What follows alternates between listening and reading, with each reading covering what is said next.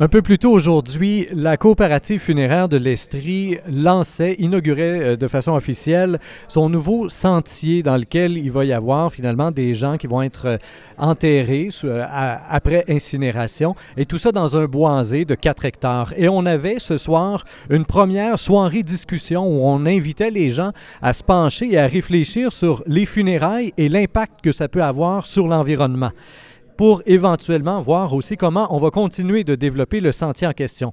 On a avec nous trois des intervenants de la soirée. Michel Lafleur, qui est président du CA, directeur de l'IRECUS, Luc Charret, conseiller à la Fédération des coopératives funéraires du Québec, et François Drouin, qui est membre de la coopérative de l'Estrie, passionné de la mort.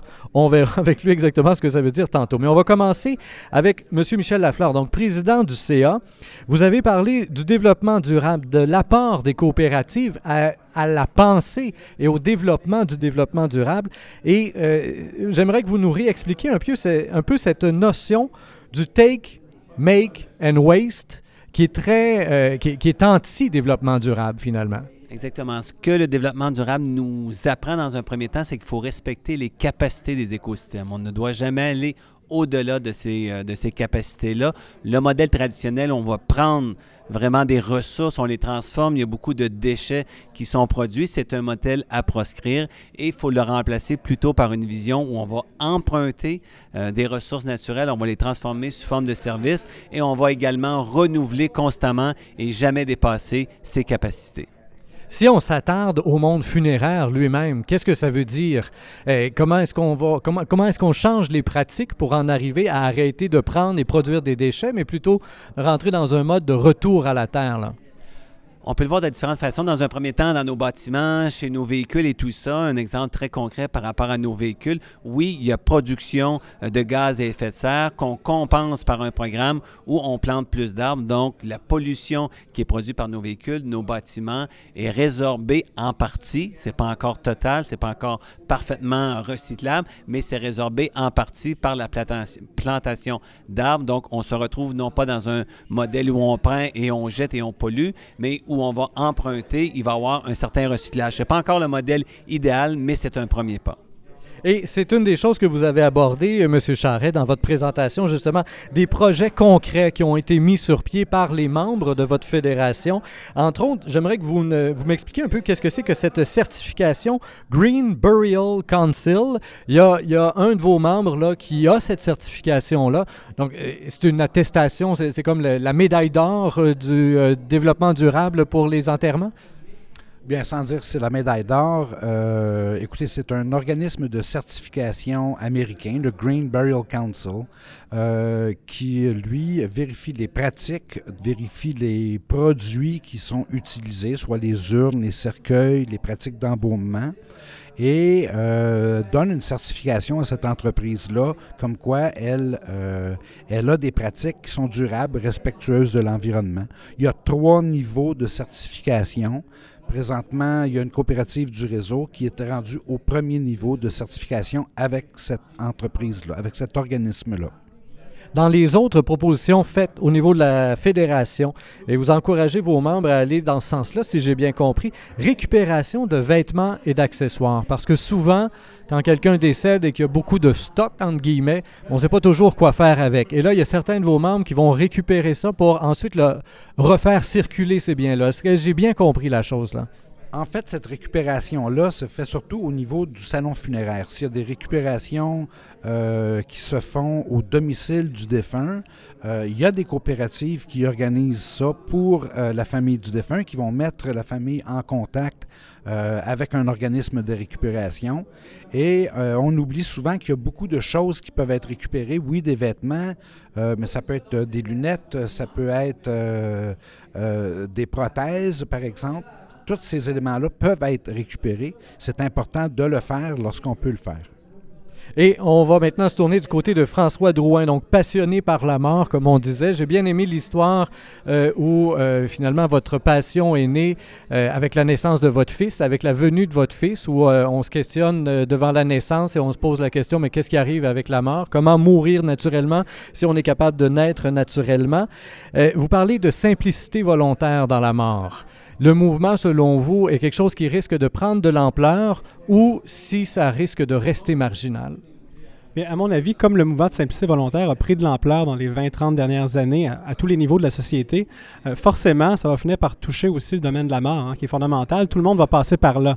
Alors, euh, les baby boomers, les gens qui ont remis en question le, système euh, actuel, donc ont contribué à transformer la société, ils vont contribuer aussi à transformer tout ce qui tourne autour de la mort. Simplicité volontaire, c'est pas très compliqué. Ça veut dire, dans le fond, moins cher, aussi moins polluant, plus en harmonie avec la nature.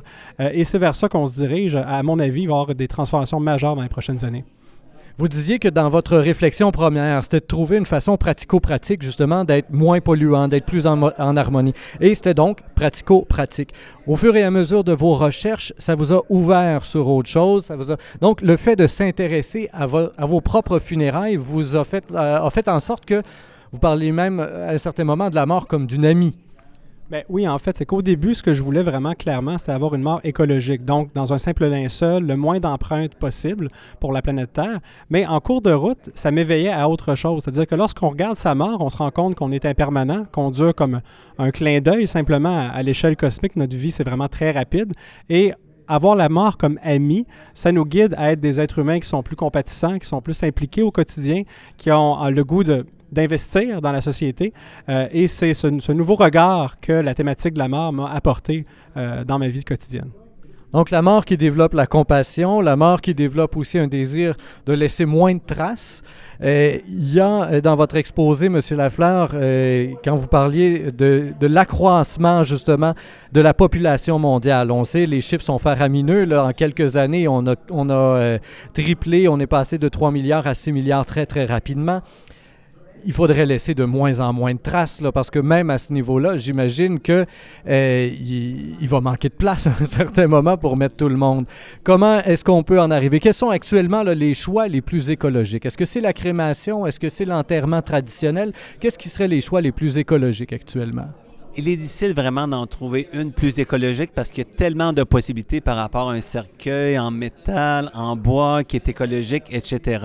Euh, mais je pense que c'est possible. C'est ce qu'on a voulu. Je pense que c'est moi ce que je retiens de la soirée par des changements d'habitude, par des changements de mentalité. Lorsqu'on change notre façon d'analyser, c'est possible de toujours bien répondre à ses besoins, de faire ça plus que correctement, mais avec de petits changements, c'est possible euh, de faire de grands changements finalement. On n'a qu'à penser par exemple au sac de coton qu'on prend pour aller à l'épicerie. C'est un petit changement au lieu de prendre le sac de plastique, quelque chose de récupérable. On ne diminue pas notre qualité de vie. Au contraire, on est encore plus connecté et on est capable de faire des changements. Donc, c'est des choix et à la coopérative funéraire, c'est ce qu'on veut offrir des choix avec la capacité, avec l'intelligence de nos membres de toujours évoluer et proposer des choses nouvelles.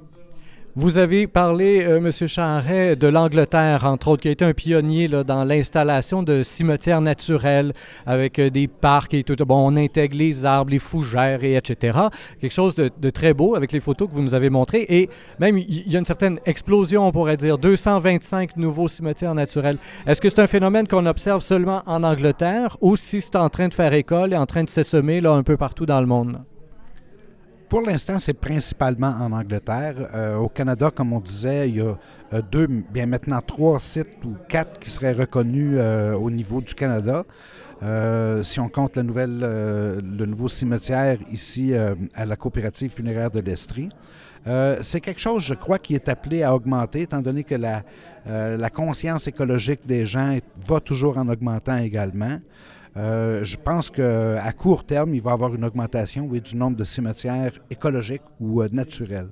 Est-ce qu'on peut penser qu'un cimetière traditionnel qui existe déjà peut faire la conversion? Est-ce qu'il y aura éventuellement les cimetières qui sont gérés, par exemple, par l'Église catholique avec toutes les tombes qui sont déjà là en rangée? Est-ce que c'est transformable, ça? Est-ce que c'est adaptable aux désirs qui ont été présentés ce soir d'un truc un peu plus écologique? Bien, en fait, ce qui peut-être être vu, ce serait quelque chose d'hybride, par exemple. Un peu comme en Angleterre, certains cimetières sont à la fois conventionnels et à côté, on vient euh, mettre un espace qui est euh, vert, donc qui est dédié uniquement à l'enterrement euh, naturel ou encore aux urnes biodégradables. donc, c'est peut-être ça qu'on verra à l'avenir, des hybrides finalement aussi. Très bien. François Drouin, donc membre de la coop passionné de la mort. Luc Charret, conseiller à la Fédération des coopératives funéraires du Québec. Michel Lafleur, président du CA et directeur de l'IRECUS. Merci bien de votre collaboration aujourd'hui. Euh, il y aura d'autres soirées de discussion organisées par euh, la coopérative ici, c'est ça, hein? Il va y avoir une autre discussion lors de notre Assemblée générale annuelle. C'est un vœu des membres cette soirée, ce soir. Et je pense, vu euh, les questions, vu euh, l'importance, euh, je ne peux pas parler pour l'avenir, mais je suis persuadé qu'il va y avoir d'autres soirées comme ce soir. C'est trop important. Donc, un dossier à suivre, chers auditeurs. Je vous invite, comme toujours, à partager cette entrevue sur Facebook, Twitter et autres réseaux sociaux. Au microphone, Rémi Perra.